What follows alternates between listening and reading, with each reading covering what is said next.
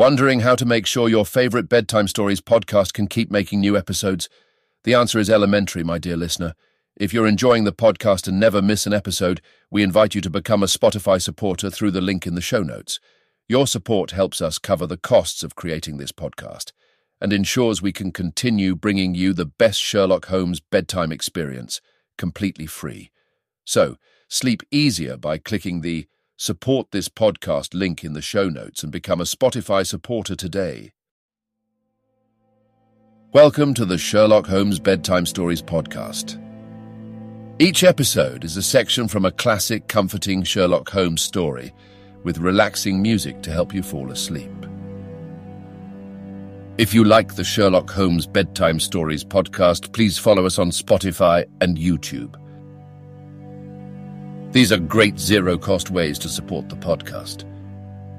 Please leave a five-star rating for the Sherlock Holmes Bedtime Stories podcast on Spotify and Apple Podcasts, and press the like button on YouTube. If you have comments or suggestions for the Sherlock Holmes Bedtime Stories podcast, please leave a review with your thoughts. There are a few ways to do this. On Spotify, leave a comment in the episode's Q&A under the question, What did you think about this episode? On YouTube, leave a comment on an episode video.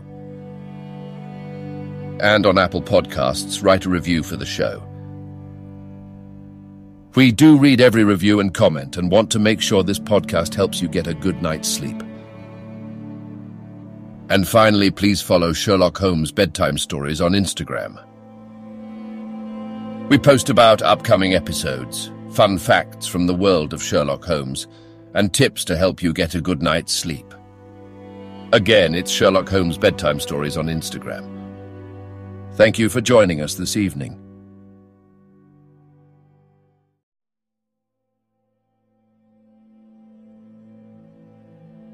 Now it's time to relax. Let your body fall into a comfortable position in your bed and drift gently into a state of total relaxation with tonight's story. The Adventure of the Noble Bachelor The Lord St. Simon marriage and its curious termination have long ceased to be a subject of interest in those exalted circles in which the unfortunate bridegroom moves. Fresh scandals have eclipsed it, and their more piquant details have drawn the gossips away from this four-year-old drama. As I have reason to believe, however, that the full facts have never been revealed to the general public, and as my friend Sherlock Holmes had a considerable share in clearing the matter up, I feel that no memoir of him would be complete without some little sketch of this remarkable episode.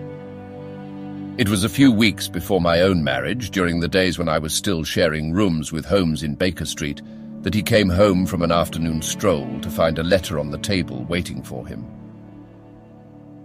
I had remained indoors all day, for the weather had taken a sudden turn to rain, with high autumnal winds, and the Jezzail bullet, which I had brought back in one of my limbs as a relic of my Afghan campaign, throbbed with dull persistence. With my body in one easy chair and my legs upon another, I had surrounded myself with a cloud of newspapers until at last, saturated with the news of the day, I tossed them all aside and lay listless, watching the huge crest and monogram upon the envelope upon the table and wondering lazily who my friend's noble correspondent could be. Here is a very fashionable epistle, I remarked as he entered. Your morning letters, if I remember right, were from a fishmonger and a tide waiter. Yes, my correspondence has certainly the charm of variety, he answered, smiling, and the humbler are usually the more interesting. This looks like one of those unwelcome social summonses which call upon a man either to be bored or to lie. He broke the seal and glanced over the contents. Oh, come, it may prove to be something of interest after all. Not social, then. No, distinctly professional. And from a noble client. One of the highest in England. My dear fellow, I congratulate you. I assure you, Watson, without affectation, that the status of my client is a matter of less moment to me than the interest of his case. It is just possible, however, that that also may not be wanting in this new investigation. You have been reading the papers diligently of late, have you not? It looks like it, said I, ruefully pointing to a huge bundle in the corner. I have had nothing else to do. It is fortunate, for you will perhaps be able to post me up. I read nothing except the criminal news and the agony column. The latter is always instructive. But if you have followed recent events so closely, you must have read about Lord St. Simon and his wedding. Oh yes, with the deepest interest. That is well. The letter which I hold in my hand is from Lord St. Simon. I will read it to you, and in return you must turn over the papers and let me have whatever bears upon the matter. This is what he says. My dear Mr. Sherlock Holmes, Lord Backwater tells me that I may place implicit reliance upon your judgment and discretion. I have determined, therefore, to call upon you and to consult you in reference to the very painful event which has occurred in connection with my wedding. Mr. Lestrade of Scotland Yard is acting already in the matter, but he assures me that he sees no objection to your cooperation and that he even thinks that it might be of some assistance. I will call at four o'clock in the afternoon, and should you have any other engagement at that time, I hope that you will postpone it, as this matter is of paramount importance. Yours faithfully, Robert St. Simon. It is dated from Grosvenor Mansions, written with a quill pen, and the noble lord has had the misfortune to get a smear of ink upon the outer side of his right little finger, remarked Holmes as he folded up the epistle. He says four o'clock. It is three now. He will be here in an hour. Then I have just time with your assistance to get clear upon the subject. Turn over those papers and arrange the extracts in their order of time, while I take a glance as to who our client is. He picked a red-covered volume from a line of books of reference beside the mantelpiece. Here he is, said he, sitting down and flattening it out upon his knee. Lord Robert Walsingham de Vere St. Simon, second son of the Duke of Balmoral. Hum, arms, azure, three caltrops in chief over a fess sable. Born in 1846. He's 41 years of age, which is mature for marriage. Was Under Secretary for the Colonies in a late administration. The Duke, his father, was at one time Secretary for Foreign Affairs. They inherit Plantagenet blood by direct descent and Tudor on the distaff side. Ha! Well, there is nothing very instructive in all this. I think that I must turn to you, Watson, for something more solid. I have very little difficulty in finding what I want, said I, for the facts are quite recent and the matter struck me as remarkable. I feared to refer them to you, however, as I knew that you had an inquiry on hand, and that you disliked the intrusion of other matters. Oh, you mean the little problem of the Grosvenor Square furniture van. That is quite cleared up now, though indeed it was obvious from the first.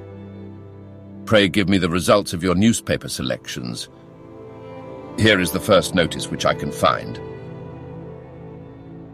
It is in the personal column of the Morning Post and dates, as you see, some weeks back. A marriage has been arranged, it says, and will, if rumour is correct, very shortly take place between Lord Robert St. Simon, second son of the Duke of Balmoral, and Miss Hatty Doran, the only daughter of Aloysius Doran, Esquire, of San Francisco, California, USA.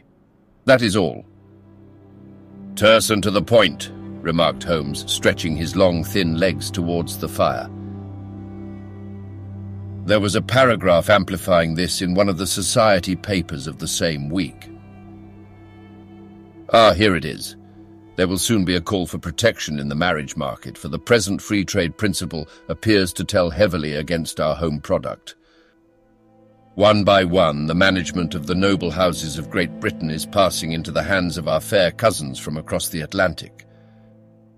An important addition has been made during the last week to the list of the prizes which have been borne away by these charming invaders. Lord St. Simon, who has shown himself for over 20 years proof against the little god's arrows, has now definitely announced his approaching marriage with Miss Hatty Doran, the fascinating daughter of a California millionaire. Miss Doran, whose graceful figure and striking face attracted much attention at the Westbury House festivities, is an only child, and it is currently reported that her dowry will run to considerably over the six figures, with expectancies for the future. As it is an open secret that the Duke of Balmoral has been compelled to sell his pictures within the last few years, and as Lord St. Simon has no property of his own save the small estate of Birchmoor, it is obvious that the Californian heiress is not the only gainer by an alliance which will enable her to make the easy and common transition from a Republican lady to a British peeress. Anything else? asked Holmes, yawning. Oh, yes, plenty. Then there is another note in the Morning Post to say that the marriage would be an absolutely quiet one, that it would be at St. George's, Hanover Square, that only half a dozen intimate friends would be invited, and that the party would return to the furnished house at Lancaster Gate, which has been taken by Mr. Aloysius Doran, Two days later, that is, on Wednesday last, there is a curt announcement that the wedding had taken place and that the honeymoon would be passed at Lord Backwater's place near Petersfield. Those are all the notices which appeared before the disappearance of the bride. Before the what? asked Holmes with a start. The vanishing of the lady. When did she vanish, then? at the wedding breakfast. Indeed. This is more interesting than it promised to be, quite dramatic, in fact. Yes, it struck me as being a little out of the common. They often vanish before the ceremony, and occasionally during the honeymoon, but I cannot call to mind anything quite so prompt as this. Pray let me have the details. I warn you that they are very incomplete. Perhaps we may make them less so. Such as they are, they are set forth in a single article of a morning paper of yesterday, which I will read to you. It is headed Singular Occurrence at a Fashionable Wedding. The family of Lord Robert St. Simon has been thrown into the greatest consternation by the strange and painful episodes which have taken place in connection with his wedding. The ceremony, as shortly announced in the papers of yesterday, occurred on the previous morning, but it is only now that it has been possible to confirm the strange rumours which have been so persistently floating about. In spite of the attempts of the friends to hush the matter up, so much public attention has now been drawn to it that no good purpose can be served by affecting to disregard what is a common subject for conversation. The ceremony which was performed at St. George's, Hanover Square, was a very quiet one, no one being present save the father of the bride, Mr. Aloysius Doran, the Duchess of Balmoral, Lord Backwater, Lord Eustace, and Lady Clara St. Simon, the younger brother and sister of the bridegroom, and Lady Alicia Whittington. The whole party proceeded afterwards to the house of Mr. Aloysius Doran at Lancaster Gate, where breakfast had been prepared. It appears that some little trouble was caused by a woman whose name has not been ascertained, who endeavoured to force her way into the house after the bridal party, alleging that she had some claim upon Lord St. Simon. It was only after a painful and prolonged scene that she was ejected by the butler and the footman. The bride, who had fortunately entered the house before this unpleasant interruption, had sat down to breakfast with the rest when she complained of a sudden indisposition and retired to her room. Her prolonged absence having caused some comment, her father followed her, but learned from her maid that she had only come up to her chamber for an instant, caught up an ulster and bonnet, and hurried down to the passage. One of the footmen declared that he had seen a lady leave the house thus apparelled, but had refused to credit that it was his mistress, believing her to be with the company. On ascertaining that his daughter had disappeared, Mr. Aloysius Doran, in conjunction with the bridegroom, instantly put themselves in communication with the police, and very energetic inquiries are being made, which will probably result in a speedy clearing up of this very singular business. Up to a late hour last night, however, nothing had transpired as to the whereabouts of the missing lady. There are rumours of foul play in the matter, and it is said that the police have caused the arrest of the woman who had caused the original disturbance, in the belief that, from jealousy or some other motive, she may have been concerned in the strange disappearance of the bride. And is that all? Only one little item in another of the morning papers, but it is a suggestive one. And it is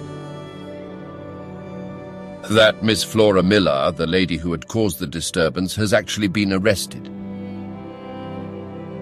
It appears that she was formerly a danseuse at the Allegro, and that she has known the bridegroom for some years. There are no further particulars, and the whole case is in your hands now, so far as it has been set forth in the public press. And an exceedingly interesting case it appears to be. I would not have missed it for worlds. But there is a ring at the bell, Watson, and as the clock makes it a few minutes after four, I have no doubt that this will prove to be our noble client. Do not dream of going, Watson, for I very much prefer having a witness, if only as a check to my own memory. Lord Robert St. Simon, announced our page boy, throwing open the door. A gentleman entered, with a pleasant, cultured face, high-nosed and pale, with something perhaps of petulance about the mouth, and with the steady, well-opened eye of a man whose pleasant lot it had ever been to command and to be obeyed. His manner was brisk, and yet his general appearance gave an undue impression of age, for he had a slight forward stoop and a little bend of the knees as he walked. His hair, too, as he swept off his very curly-brimmed hat, was grizzled round the edges and thin upon the top. As to his dress, it was careful to the verge of foppishness, with high collar, black frock coat, white waistcoat, yellow gloves, patent leather shoes, and light-coloured gaiters. He advanced slowly into the room, turning his head from left to right, and swinging in his right hand the cord which held his golden eyeglasses. Good day, Lord St. Simon, said Holmes, rising and bowing. Pray take the basket chair. This is my friend and colleague, Dr. Watson. Draw up a little to the fire, and we will talk this matter over. Her most painful matter to me, as you can most readily imagine, Mr. Holmes. I have been cut to the quick. I understand that you have already managed several delicate cases of this sort, sir, though I presume that they were hardly from the same class of society. No, I am descending. I beg pardon. My last client of the sort was a king. Oh, really, I had no idea. And which king? the King of Scandinavia. What, had he lost his wife? You can understand, said Holmes suavely, that I extend to the affairs of my other clients the same secrecy which I promise to you in yours. Of course, very right, very right. I'm sure I beg pardon. As to my own case, I am ready to give you any information which may assist you in forming an opinion. Thank you. I have already learned all that is in the public prints, nothing more. I presume that I may take it as correct. This article, for example, as to the disappearance of the bride. Lord St. Simon glanced over it. Yes, it is correct as far as it goes. But it needs a great deal of supplementing before anyone could offer an opinion. I think that I may arrive at my facts most directly by questioning you. Pray do so. When did you first meet Miss Hatty Doran? In San Francisco a year ago. You were traveling in the States. Yes. Did you become engaged then? No. But you were on a friendly footing. I was amused by her society, and she could see that I was amused. Her father is very rich. He is said to be the richest man on the Pacific slope. And how did he make his money? In mining. He had nothing a few years ago. Then he struck gold, invested it, and came up by leaps and bounds. Now, what is your own impression as to the young lady's, your wife's character? The nobleman swung his glasses a little faster and stared down into the fire. You see, Mr. Holmes, said he, my wife was twenty before her father became a rich man. During that time she ran free in a mining camp and wandered through woods or mountains, so that her education has come from nature rather than from the schoolmaster. She is what we call in England a tomboy, with a strong nature, wild and free, unfettered by any sort of traditions. She is impetuous, volcanic, I was about to say. She is swift in making up her mind and fearless in carrying out her resolutions. On the other hand, I would not have given her the name which I have the honor to bear. He gave a little stately cough. Had I not thought her to be at bottom a noble woman? I believe that she is capable of heroic self-sacrifice, and that anything dishonorable would be repugnant to her. Have you her photograph? I brought this with me. He opened a locket and showed us the full face of a very lovely woman. It was not a photograph, but an ivory miniature, and the artist had brought out the full effect of the lustrous black hair, the large dark eyes, and the exquisite mouth. Holmes gazed long and earnestly at it. Then he closed the locket and handed it back to Lord St. Simon. The young lady came to London then, and you renewed your acquaintance? Yes, her father brought her over for this last London season. I met her several times, became engaged to her, and have now married her. She brought, I understand, a considerable dowry. A fair dowry. Not more than is usual in my family. And this, of course, remains to you, since the marriage is a fait accompli. I really have made no inquiries on the subject. Very naturally not. Did you see Miss Doran on the day before the wedding? Yes. Was she in good spirits? Never better. She kept talking of what we should do in our future lives. Indeed, that is very interesting. And on the morning of the wedding, she was as bright as possible, at least until after the ceremony. And did you observe any change in her then? Well, to tell the truth, I saw then the first signs that I'd ever seen that her temper was just a little sharp. The incident, however, was too trivial to relate and can have no possible bearing upon the case. Pray let us have it for all that. Oh, it is childish. She dropped her bouquet as we went towards the vestry.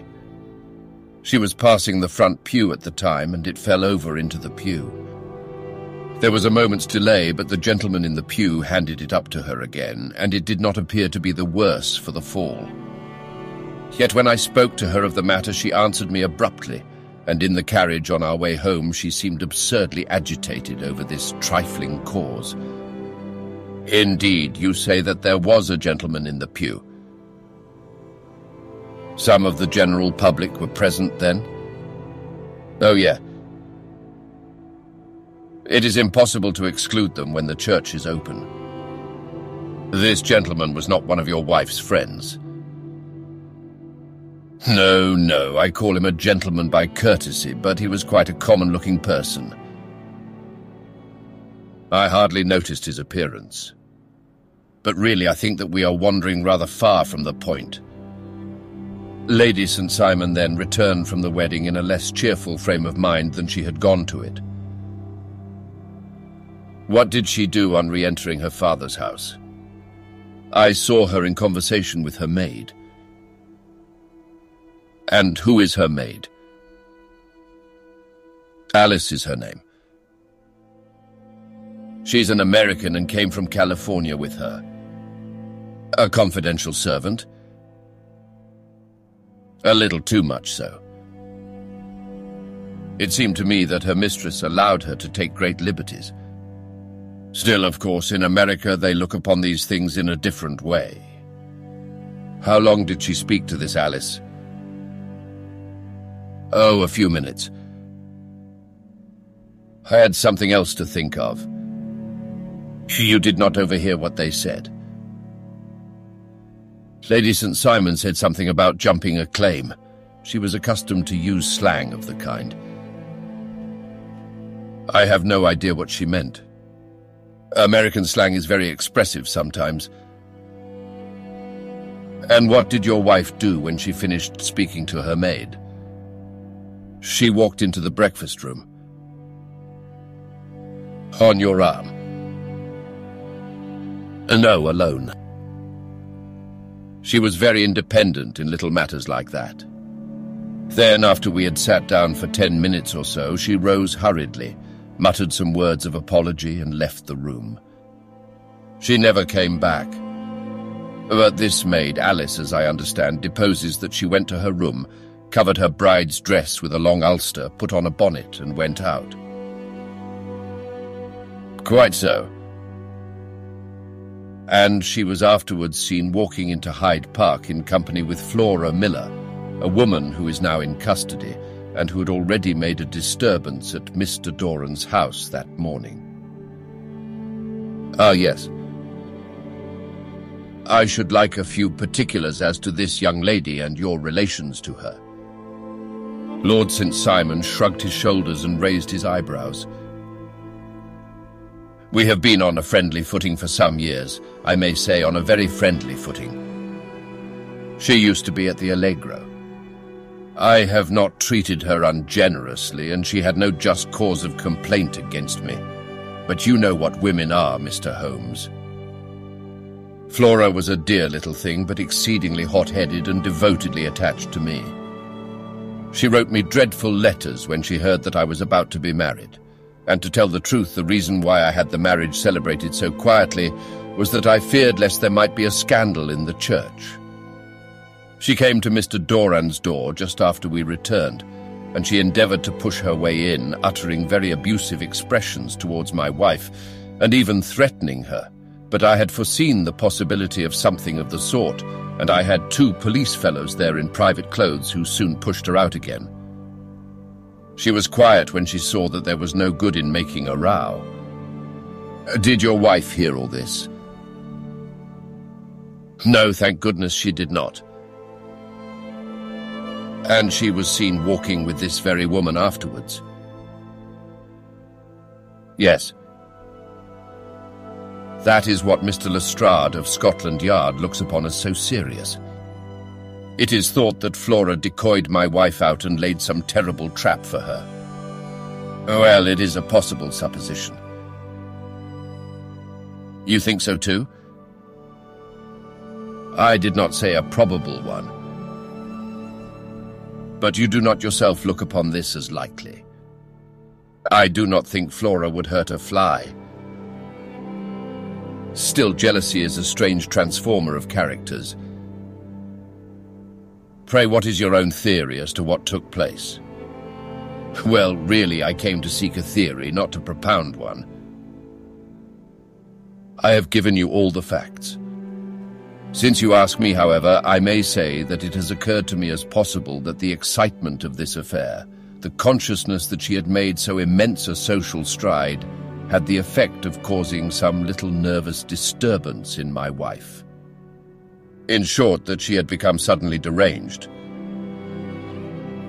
Well, really, when I consider that she has turned her back, I will not say upon me, but upon so much that many have aspired to without success, I can hardly explain it in any other fashion. Well, certainly that is also a conceivable hypothesis, said Holmes, smiling.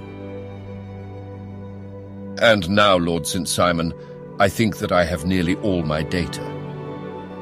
May I ask whether you were seated at the breakfast table so that you could see out of the window?